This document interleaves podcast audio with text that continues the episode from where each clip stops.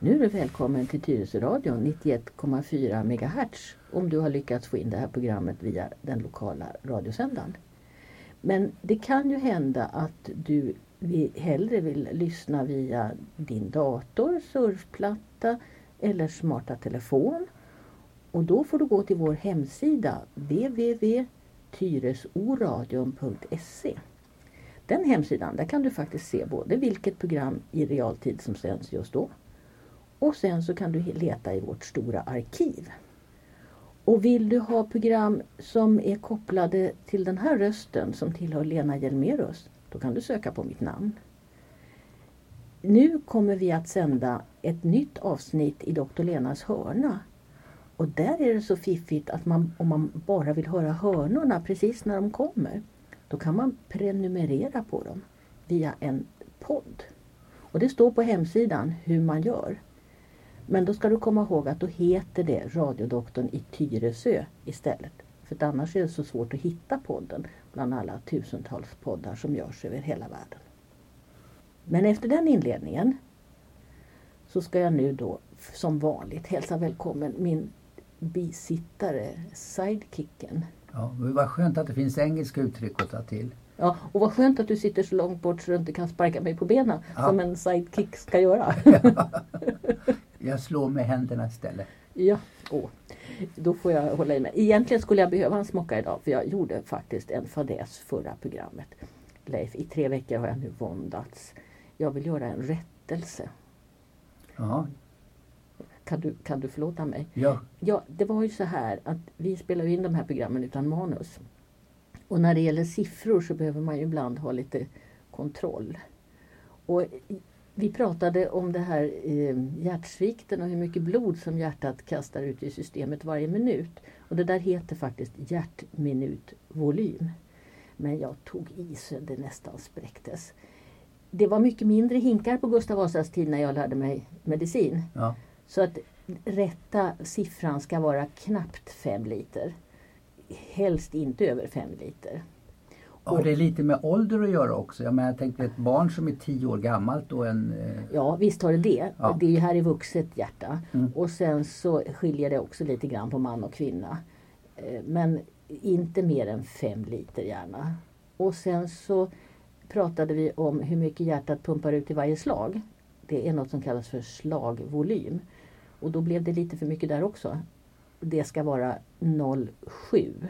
Alltså, 07 vadå? Deciliter, liter? Centiliter. Alltså ja. 0,7 deciliter. Vi sa en deciliter men det ska vara alltså tre kvarts deciliter. Ja. Då känns det lite bättre för ja. alla, alla sakkunniga som har suttit och retat sig på att jag sa fel. Ja. Men det är bara för att hålla dem vakna? Ja, annars så får man gärna somna till mitt program om man nu gör det. Det har inte jag något emot. Det är väl ett bra sömnpiller. Jag somnar till dina program. Tack, det var, tack för komplimangen. Hördu. Jag somnar inte till dina program. Jag känner mig upplyft. Ja. Det är skillnaden. Det är skillnaden, ja. ja. ja alltså jag kanske har roligare program än, än kommunfullmäktiges dagordning. Men jag ska lyssna en gång till på där den kommer nästa gång. Ja. Mm. Ja, jag tar det här seriöst som du har förstått. Ja, okay. ja. Ja, du, då, bara för att det inte ska bli några nya fadäser idag så har jag valt då det som jag vet att jag verkligen kan. Och i dagens program det ska handla om palliativ medicin. Får jag bara fråga då, så här, alltså, jag gillar inte så här konstiga ord. Va, hur översätter du palliativ till begriplig svenska? Ja, en översättning är att tala om lindrande behandling. Pallium det var den romerska soldatens mantel som han svepte om sig när han sov utomhus.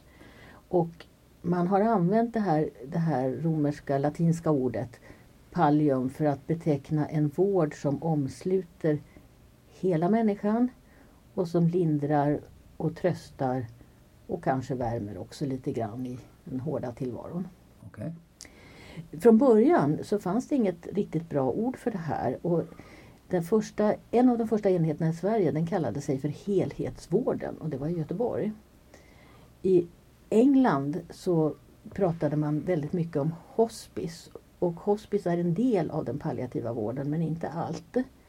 Utan palliativ vård det var kanadensarna som tog tag i det här begreppet och nu är det ju då erkänt över hela världen. Och i Sverige har vi till och med nu fått en egen eh, specialitet i palliativ medicin. Men jag måste bara få säga, du säger trösta, lindra. Jag kopplar ihop både ordet hospice, eh, som jag trodde var slang ungefär, eh, och, och med, med, livets slutskede. Ja, och det handlar ju alltså då om lindrande behandling. Ja, för jag menar när jag är tio år gammal och lite otröstlig för att jag inte fick en fin julklapp så kan jag inte få palliativ vård. Nej, utan det handlar om när, man, när det handlar om en sjukdom där det bara finns en utgång, nämligen död. Eh, men att den här, det handlar om värdig död och det handlar om väldigt mycket om att det ska bli så bra som möjligt. Hospice, det är ett jättegammalt ord. Det kommer ifrån medeltiden. Eh, då var det ju så här man skulle göra pilgrimsresor till det heliga Jerusalem på 1011 och 1200-talen. Och det var ju sjuka människor som skulle ta sig då från norra Europa ner till Israel. Och då skulle de över Alperna. Och det var ju inte så enkelt. För de gick ju till fots.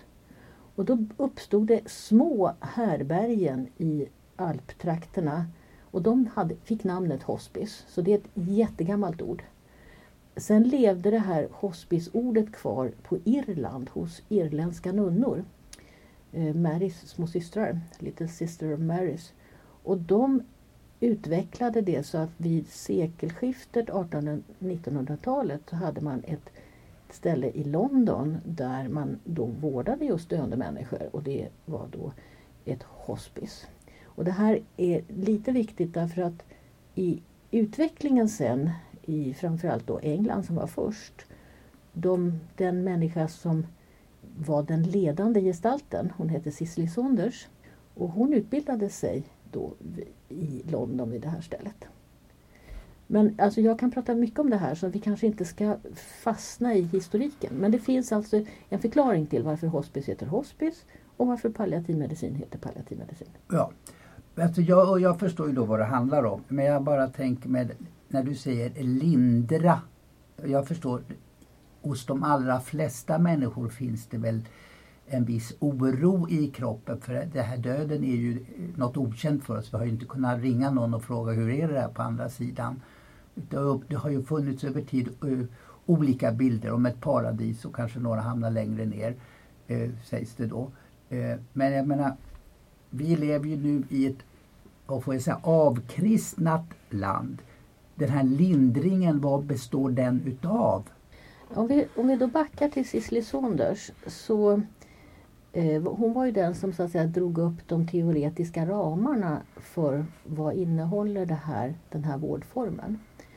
Och ett sätt att se det, det är att man då i, utifrån vårdarens synpunkt, och då har man en oerhörd respekt för den enskilda människans egen åsikt. Eh, vi talar om autonomin som en grundpelare.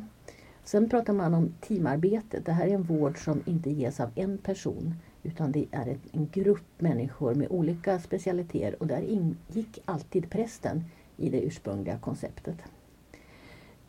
Sen så eh, handlar det väldigt mycket om att de olika besvären, symptomen. Eh, och sen den fjärde är att det är ett stöd till de efterlevande. Den vanliga sjukvården den släpper ju när, när det hela så att säga är färdigt. Om man genomgått sin operation och är klar så, så avslutas kontakten med sjukvården. Men i den palliativa vården så finns det en uppföljning av de efterlevande. Och det var också en av de här eh, hörnstenarna. Sen när det gäller symptomkontrollen och, eh, som handlar då om alla möjliga olika symptom så hade också Cicely Saunders hon såg på det utifrån fyra vinklar. Hon pratar om den rent fysiologiska, biologiska synpunkten, den psykologiska synpunkten, den sociala synpunkten och den existentiella synpunkten. Kan, ja, förlåt, mm. kan du översätta de här fina orden då? Existentiella mm. synpunkter och de andra tre då? Vi, vi kan, väl, vi kan väl ta smärta då som ja. är det vanligaste symptomet och det som människor behöver mest hjälp med och som de är räddast för. Det är det fysiologiska, biologiska ja, smärtan då? Då talar man om biologisk smärta, då pratar man ju om var i kroppen, vilken nervcell, vilken typ av smärta, vilken medicin behöver man för att just eh, som doktor lindra den smärtan. Men Cicely menade ju också att det fanns en psykologisk smärta.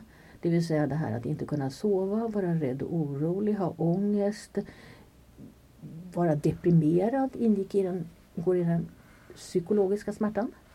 Och sen hade hon en social smärta, den som blir när man blir svårt sjuk och blir isolerad och vännerna inte vågar prata med en och undviker en. Och, och ekonomin går i botten och hela den biten. Och sen den existentiella eller eh, på engelska så heter det spiritual pain men det, vi har valt i Sverige att prata mer om existentiell smärta för det är ett ord som täcker bättre.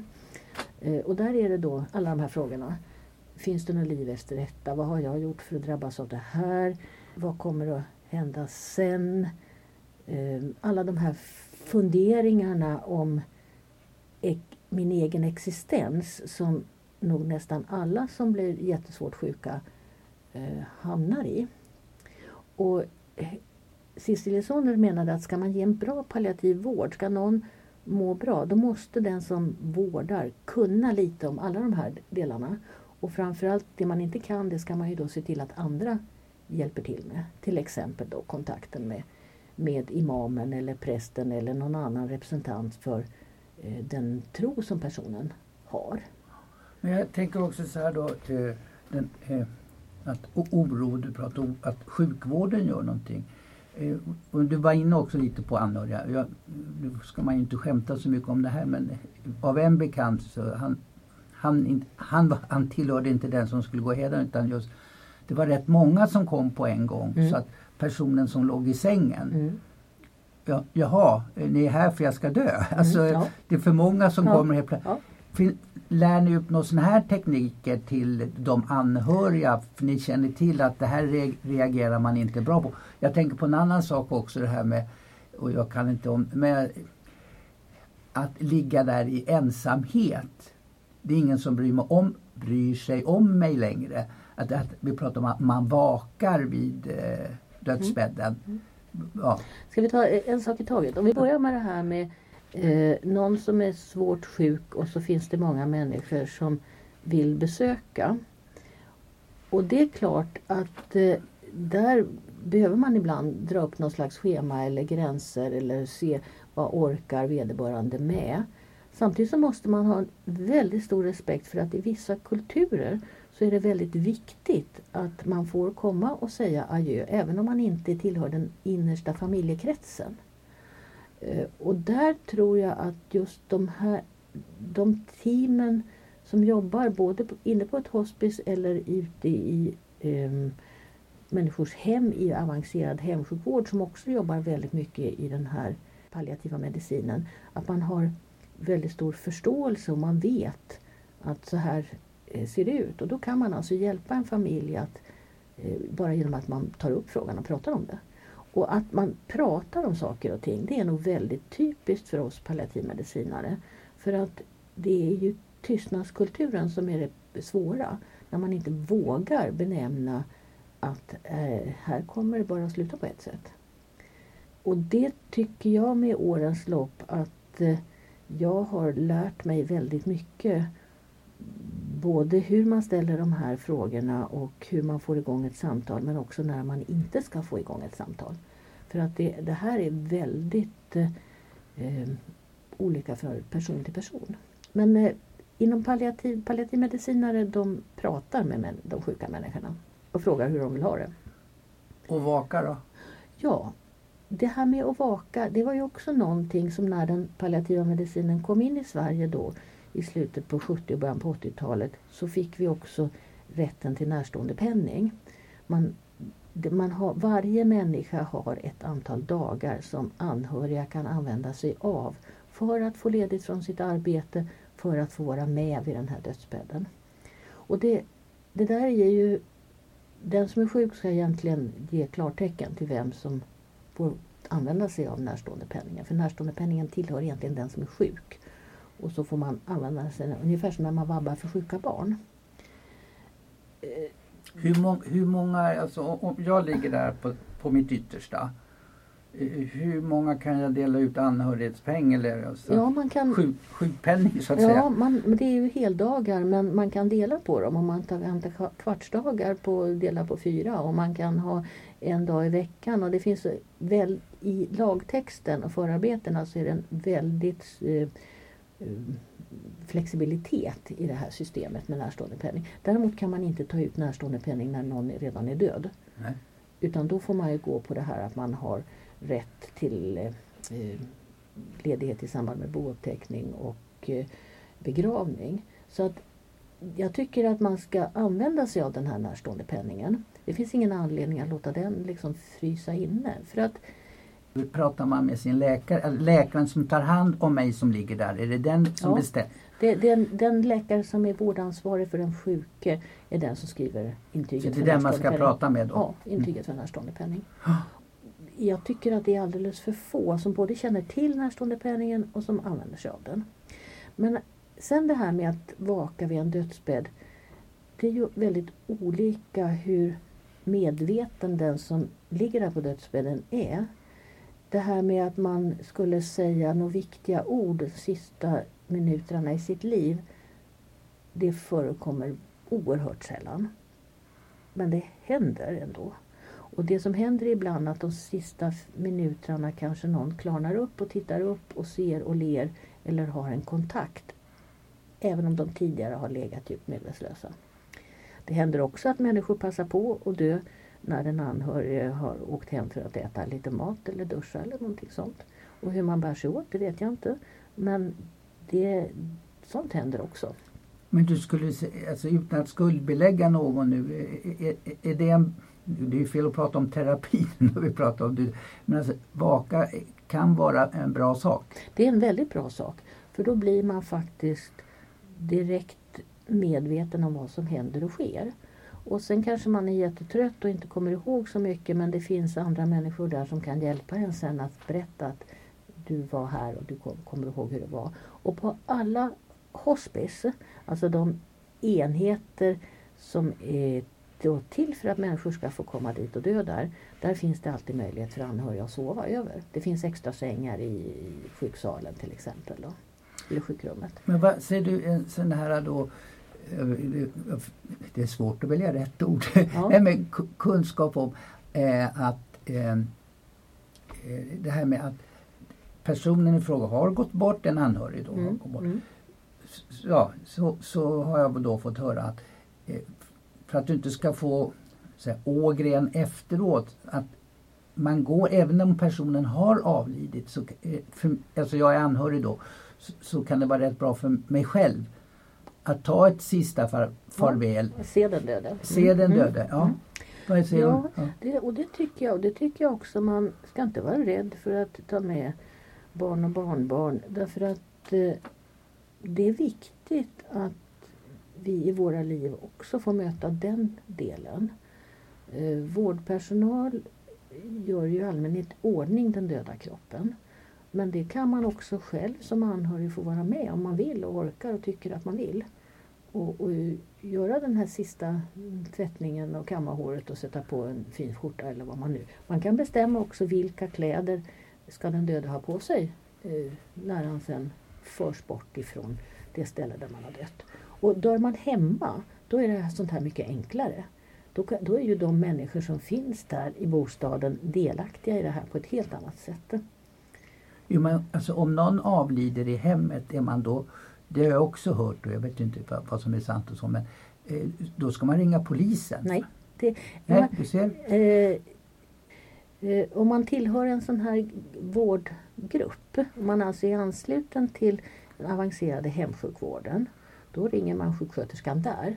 Och då har man redan kanske i förväg också gått igenom precis vad händer när din anhörig dör. Där är det ju så att säga ett väntat dödsfall. Man vet vad den som är död dör, dör av. Och visst, det ska dit en läkare och liksom konstatera dödsfallet men det är polis det är när det är oklara dödsfall eller någon som inte man vet är sjuk och plötsligt dör hemma. Ja men då måste man kontakta ambulansen som sen ringer polisen. Ja. Men eh, det är de här väntade dödsfallen Där behöver man aldrig koppla in polisen. Om man inte av någon anledning tror att det har pågått något brott av något slag. När du säger då att eh, ja, det är möjligt i alla fall eh, att ta med barn och barnbarn. Alltså, jag, om en anhörig då till mig går bort och så tar jag med mig mina barn och barnbarn. Mm. Eh, men jag vet ju inte hur jag ska förklara. För det, från barn kan det ju komma väldigt konstiga, inte konstiga men udda frågor om ja. jag får säga så. Då. Och, och, eh, Man är inte förberedd på vad ska jag svara ja. på det här då? Ja. Och då är det ju bara så att det får man svara efter bästa förmåga. Det finns inga frågor som är fel och det finns inga frågor som... Men barn ställer olika frågor och det gör de också under det, den här tiden, den här sista månaden, sista veckorna. Och barn frågar om olika saker i olika åldrar.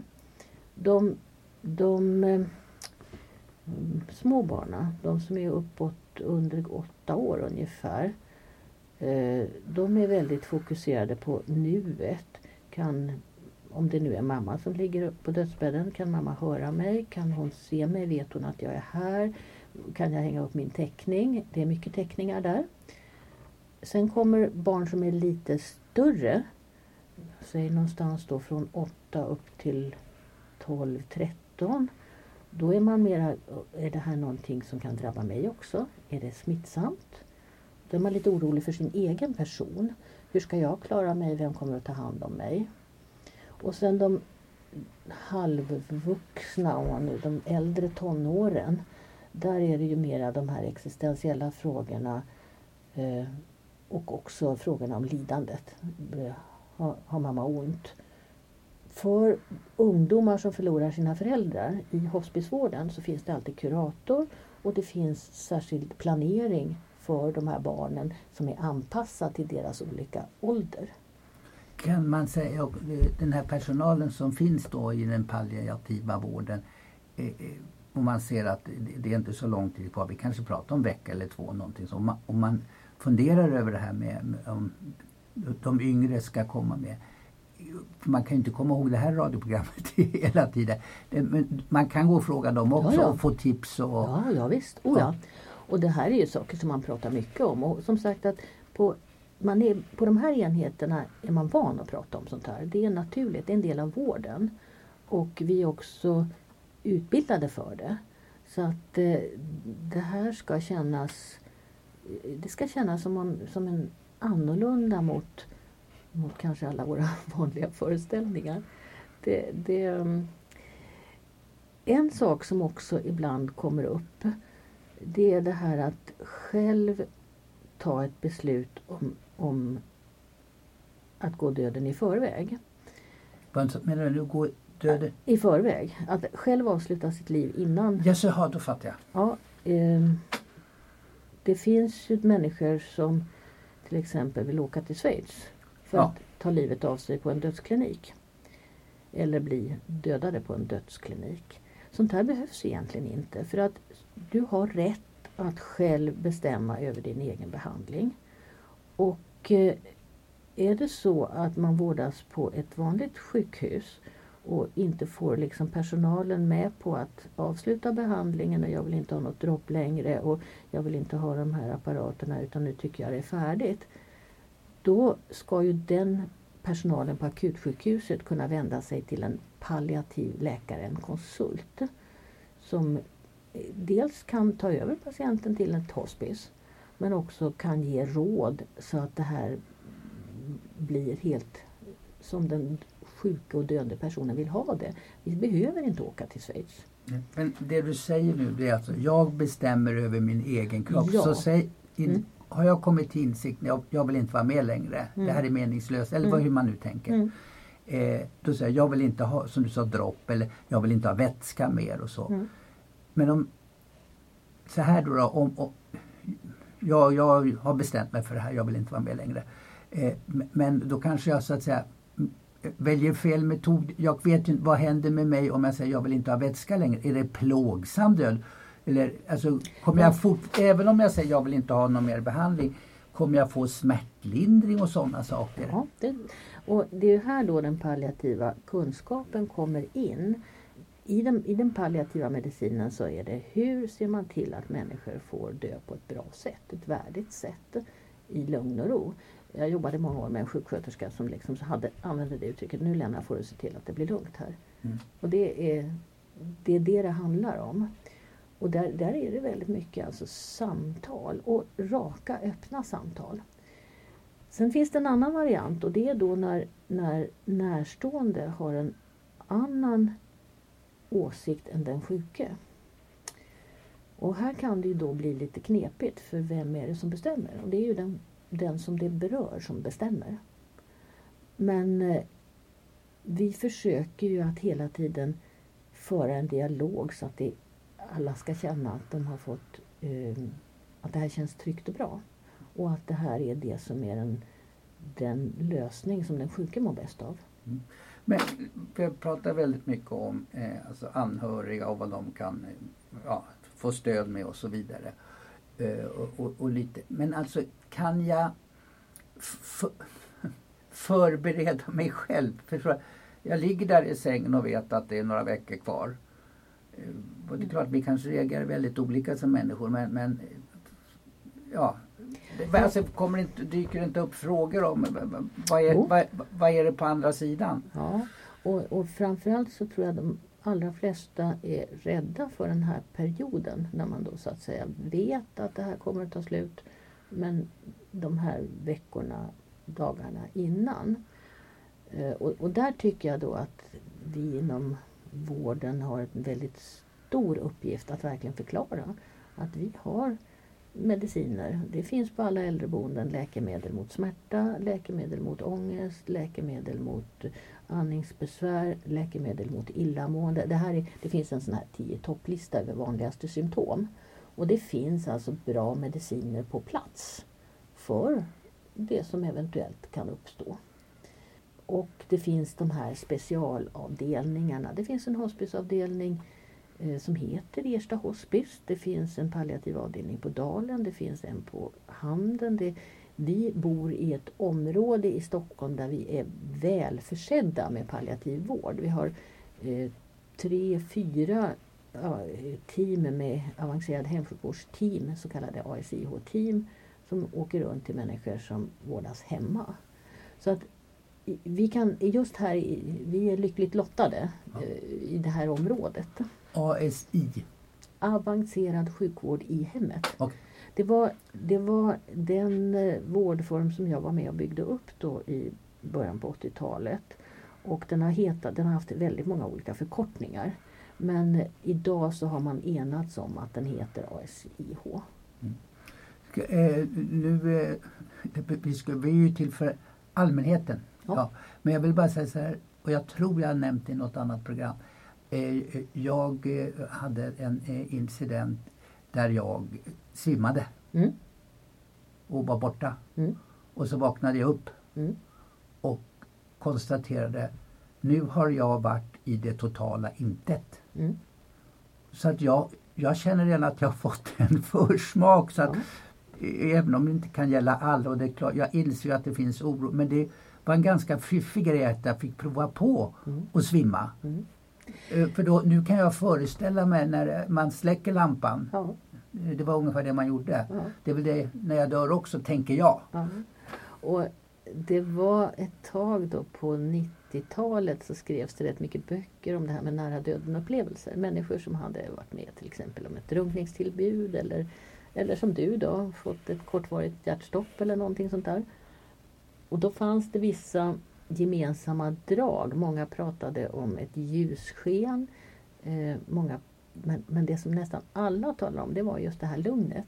Att ja, det var så här. Ja. Inget, inget konstigt. Jag har ju sett många människor dö. Det, man har jobbat i den här man säger branschen då. Så, så, och jag har ju sett män, många människor som faktiskt i dödsögonblicket både ler och ser lyckliga ut. Jag vet inte vad de ser och jag vet inte vad de upplever men eh, jag tror att frågorna och, och det här så att brottas med det ligger i perioden innan. Och där, där finns det bra hjälp att få. Nej, det var som när min äldsta bror gick bort. Han fick levercancer eh, och var på vad heter, Stockholms sjukhem, heter Ja. det, vid Fridhemsplan. Ja. Och det var väl något, vad jag förstår, någon slags hospice. Ja, ja det är också ett hospice. Ja. Mm. Och då, jag säger ett dygn innan, då säger sjuksköterskan, eller jag, jag vet inte Mm. vad hon hade för titel, men personal då säger Mm. vi. Jag tror din bror har kommit till ro. Mm. Om hon sa det för att trösta mig, Nej, om det var nej. sant, det vet Nej, inte men jag. det är Men, säkert det är ju sånt som man ser när man jobbar i, i den här världen. Och det är, jag brukar ibland säga att många dödsfall som jag har varit med om det är som att blåsa ut ett ljus. Det bara, det slocknar. Men... Eh, eh, ja, man ser ju också sån här ibland i dödsannonser eh, att eh, eh, ja, personen i fråga eh, då, eh, stilla somnade in. Ja, För det har ju inte varit något dramatiskt alls Nej. utan man går och lägger sig och sen så vaknar man inte nästa morgon. eh, vi har fått en väldigt konstig bild av döden genom bland annat Ingmar Bergmans många märkliga filmer. Eh, och då handlar det ju om, om en dödsångest som finns i det här då, skedet i, innan. Och där, eh, ja det finns hjälp att få. Vi kanske ska sluta med det. Eh, ja, till de här Dr. Lenas hörna så brukar jag ju spela lite musik. Och jag tänkte jag skulle berätta de sista minuterna lite om den skiva där jag har hämtat den här. Skivan heter Ett fönster mot varandet, A Windows Towards Being. Det är den engelska titeln men det är en svensk jazztrio som har spelat in den. Lars Jonssons trio. Och det här var musik som jag fick av en ung patient som precis hade kommit ut i livet och börjat som ljudtekniker inom radio. Och vederbörande insjuknade under ett maratonlopp med en hjärntumör. Och levde sedan ganska länge och den sista tiden var jag ansvarig läkare. Och då spelades den här musiken i sjukrummet. Och det spred en sån skön varm stämning på hela enheten. Eh, och jag har frågat anhöriga om jag får använda den här musiken i olika sammanhang när jag pratar om palliativ medicin och jag har valt att ha en liten snutt ur ett av spåren som signaturmelodi. Men jag tänkte kanske att vi ska lägga på hela More Human eh, som avslutning på det här programmet så att ni får höra inte bara signaturstrofen utan hela, hela låten för en gångs skull. Och så tackar vi för idag och som sagt somnar du till det här programmet så är det ingen fara. Då är det bara att gå in och lyssna på det en gång till. Och Leif, ha en skön tid nu då i höstmörkret. Ja, alltså jag har inga problem med, med hösten. Det, det är temperaturen för mig som är Är bekymret? Ja, det ruskiga vädret. ja visst är det. Ja. Mm. Men då lyssnar vi. Ha det bra, vi hörs igen. Och du har hört Lena Hjelmerus och Leif Bratt i ett nytt exemplar av magasinet Dr. Lenas hörna.